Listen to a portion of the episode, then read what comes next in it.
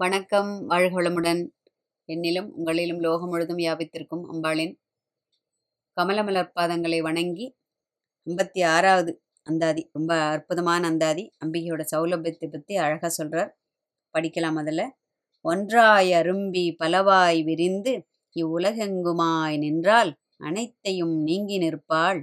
என்ற நெஞ்சினுள்ளே பொன்றாது நின்று புரிகின்றவா? இப்பொருள் அறிவார். அன்று ஆளிலையில் துயின்ற பெம்மானும் என் ஐயனுமே அப்படிங்கிறார்.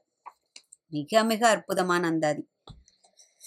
அதாவது ஒவ்வொரு அந்த நாமாவையும் புரிந்து கொள்றதுக்கே அம்பாளோட ஒரு பரம கருணை வேணும்.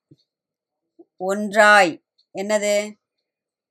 பிரபஞ்சத்தோட அந்த முதற் பொருளாக அதுவும் ஒரே ஒரு பொருளாக இருந்து அந்த பரம்பொருளாகிய அவள் மட்டும்தான் தன்னந்தனியான ஏகம் ஏகாகினி அப்படிங்கிறது லலிதா சகசரநாமம்.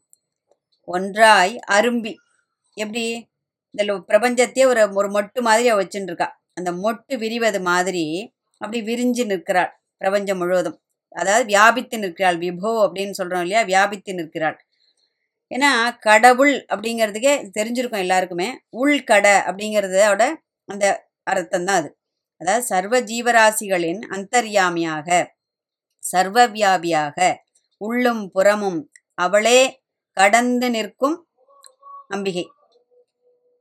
லோகம் முழுவதும் வியாபித்திருக்கும் அவள் விஸ்வாதிகா அப்படிங்கிறது லலிதா சகசரநாமம் சர்வ அதீதா சர்வ அதீதா சர்வத்திற்கும் அதீதமாக. வியாபினி அப்படியே விபோ அப்படிங்கிறது. அதாவது சர்வ அந்தர்யாமினிங்கிறது. எல்லாம் இந்த சர லலிதா சகசிரந்திர வர்ற நாமாக்களோட அப்படியே கோத்து வச்ச மாதிரி இருக்கிறது தான் இந்த அந்தாதியே. இந்த எல்லா நாமாக்களின் அணிவகுப்பு மாதிரி இருக்கும். இந்த அந்தாதியை அதாவது ரொம்ப பொருள் உணர்ந்து படிச்சு பார்த்தோம்னாக்க.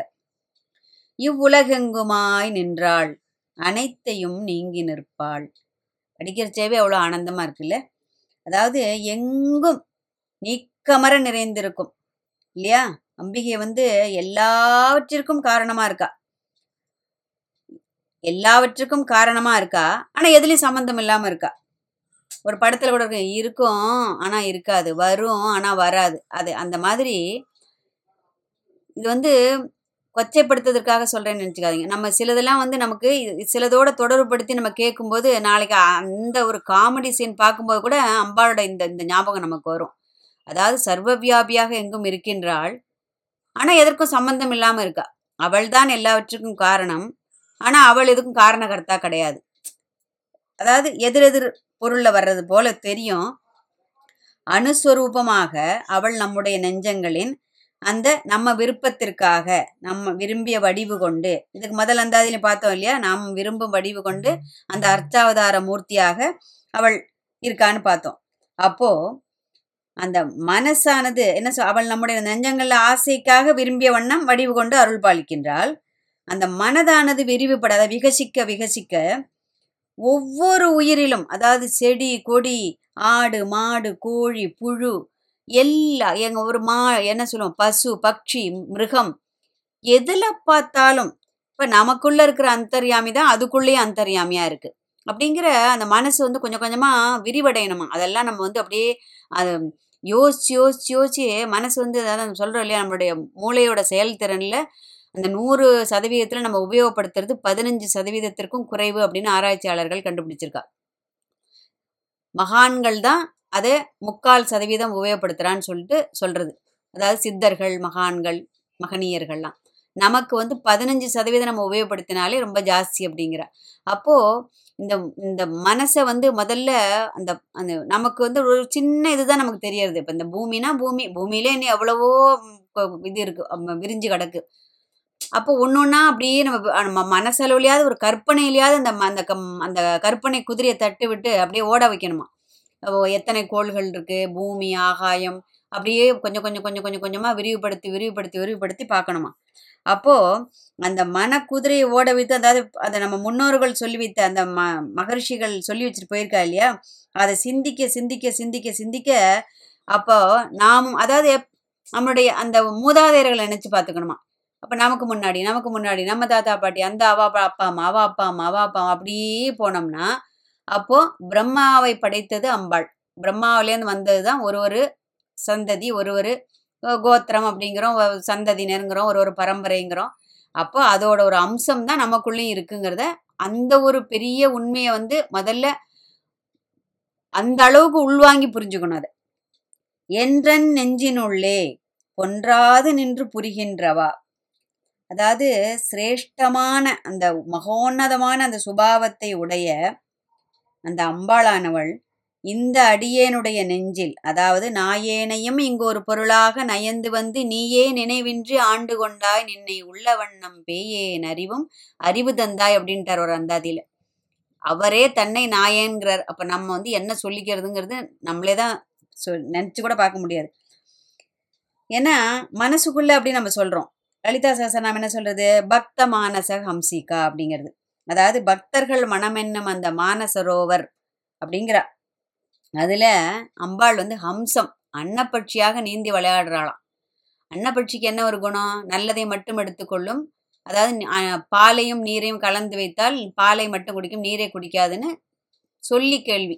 ஆனால் அன்னப்பட்சிகளே இப்போ கிடையாது அப்படிங்கிறது தான் செவி வழி செய்தி. அப்போது அந்த பக் அதாவது அந்த அன்னமென அம்பிகை வந்து அங்க நீந்தி விளையாடுறாளாம். எது? அந்த பக்தி எண்ணம் அந்த மானசரோவரில் மனசுல நம்ம ஏற்படுத்தி வச்சோம்னால் அதை கூட சேர்த்து நம்ம அண்டர்லைன் பண்ணிக்கணும். அப்போ அந்த பக்தியான அந்த மேகம் வந்து திரண்டு வரும்போது மனசு அப்படியே குளிர்ந்து போறது இல்லையா சம்டைம்ஸ் அப்படியே ஒரு சில சமயம் ஒரு ஒரு சில நாட்கள் வந்து அப்படியே இந்த நிலையே நமக்கு என்றைக்கும் இருக்கக்கூடாதான்னு மனசு ஒரு ஏக்கத்தில் இருக்கும். அந்த மாதிரி ஒரு நிலை என்றைக்காவது ஒரு நாள் வாய்க்கும் இல்லையா? அப்போ அது மாதிரி அந்த நீருண்ட மேகம் மாதிரி மனசு அவ்வளோ குளுமையாக இருக்கும்போது அதில் அம்பாள் என்ன பண்றாளாம்? பக்த சித் சித்த கேகி கணா கணா அப்படிங்கிறது. அவள் மயிலென தோகை விரித்து அப்படியே நான் சந்தோஷத்தில் ஆடுறாள் அம்பாள் இப்படி அந்த மனசுக்குள்ள. அப்போ இந்த அனுபவத்தை வந்து நம்ம ஒருத்தர் சொல்லி கேட்டோம்னா ஓரளவுக்கு புரிஞ்சுக்கலாம். அது நமக்கு ஏற்பட்டால் ஒழிய அதனுடைய அந்த ரசம் அந்த அந்த அனுபவ ரசம்னு சொல்றோம் இல்லையா? அதை வந்து நம்ம பருகணும் அப்படின்னு சொன்னால் அது நமக்கு ஏற்படும் அந்த நிலை வாய்க்க வேண்டும் என்று அம்பிகையை பிரார்த்தித்துக் கொள்வோம்.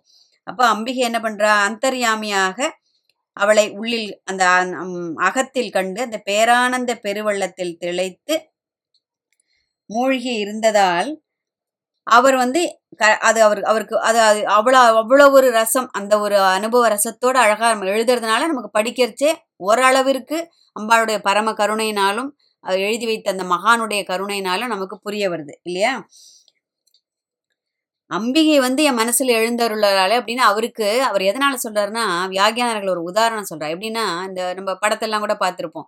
ரெண்டு பேர் நண்பர்களா இருப்பா திடீர்னு ஒருத்தன் பணக்காரனா ஆயிடுவான் ஒரு நண்பன் ஏழையாவே இருப்பான். அந்த பணக்கார நண்பன் அவனை பார்க்கறதுக்கு வரும்போது இவன் குடிசையில இருப்பான். அந்த குடிசை அந்த இருக்கிற சந்துக்குள்ள கார் போகாது கார் ஒரு இடத்துல நிறு அப்ப அந்த மாதிரி அவள் அவள் அவளுடைய கருணை நம்மீது பட வேண்டும். அவளுடைய அந்த என்ன சொல்லுவோம் அந்த ஓர விழிப்பார்வை நம்மீது பட வேண்டும் என்று அவள் நினைத்து விட்டால் நாம் எந்த நிலையில் இருந்தாலும் அவள் நம்மை தேடி வந்து நம் உள்ளத்திற்குள் குடியமர்ந்து விடுவாள் அப்படின்னு இந்த இடத்துல சொல்றார். அதுக்காக இந்த சின்ன உதாரணம் சொன்னேன்.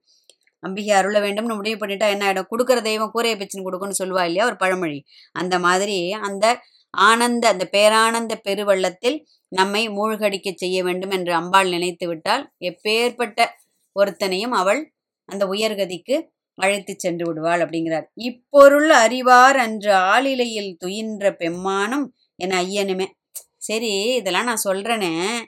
எப்படி நான் நம்புறது? அபிராம்பட்டர் இதெல்லாம் எழுதி வச்சிருக்காரு. இது எப்படி இதெல்லாம் நடந்திருக்குமா? இந்த மாதிரிலாம் கூட அனுபவம் ஏற்படுமா? இதுக்கு என்ன சாட்சி?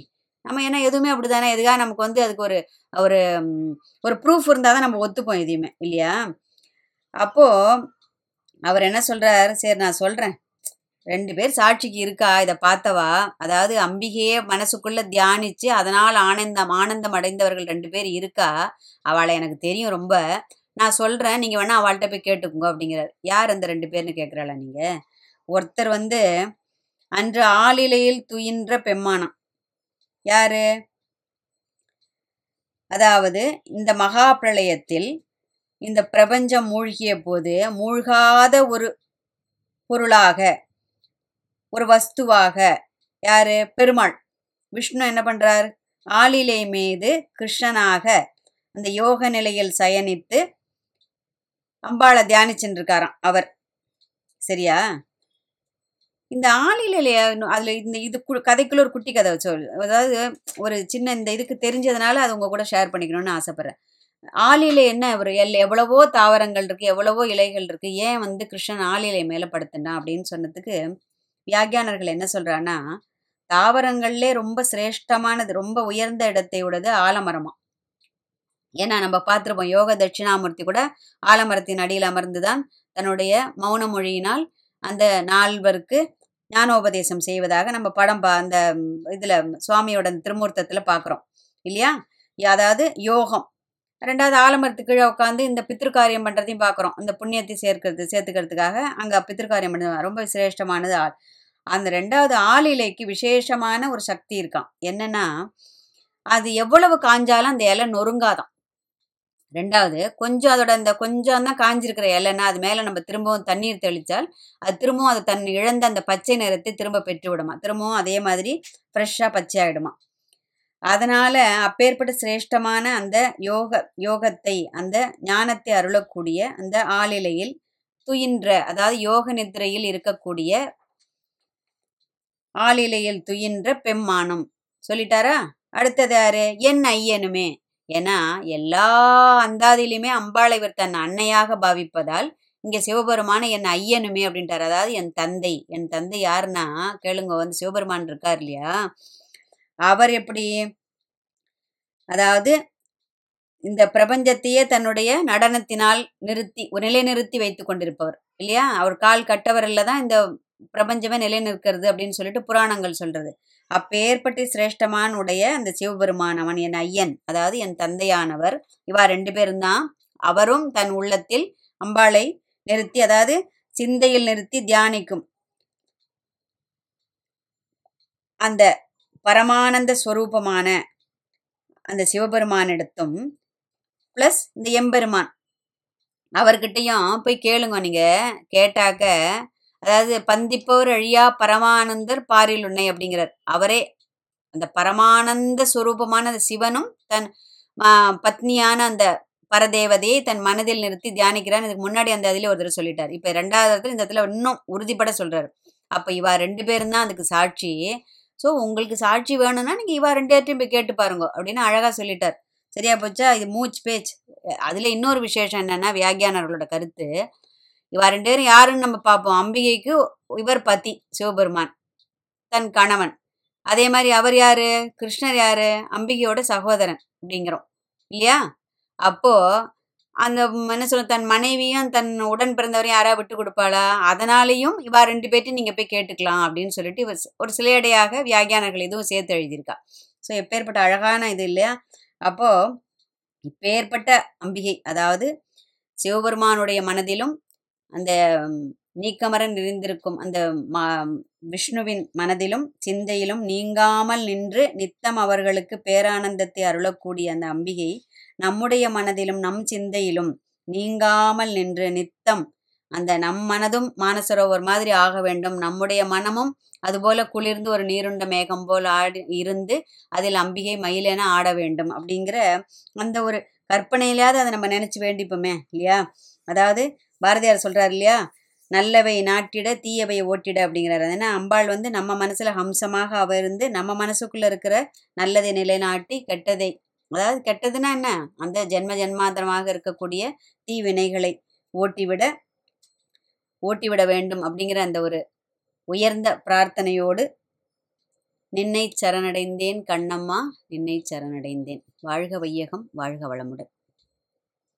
அடுத்த அந்தாதியில ஐம்பத்தி ஏழுல அம்பிகை வந்து பேர் பேர் அருள் புரியும் பெருமாட்டி அப்படிங்கிற தலைப்புல சொல்ல போறார். ஐம்பத்தி ஏழுல பார்ப்போம். வாழ்க வையகம் வாழ்க வளமுடன்.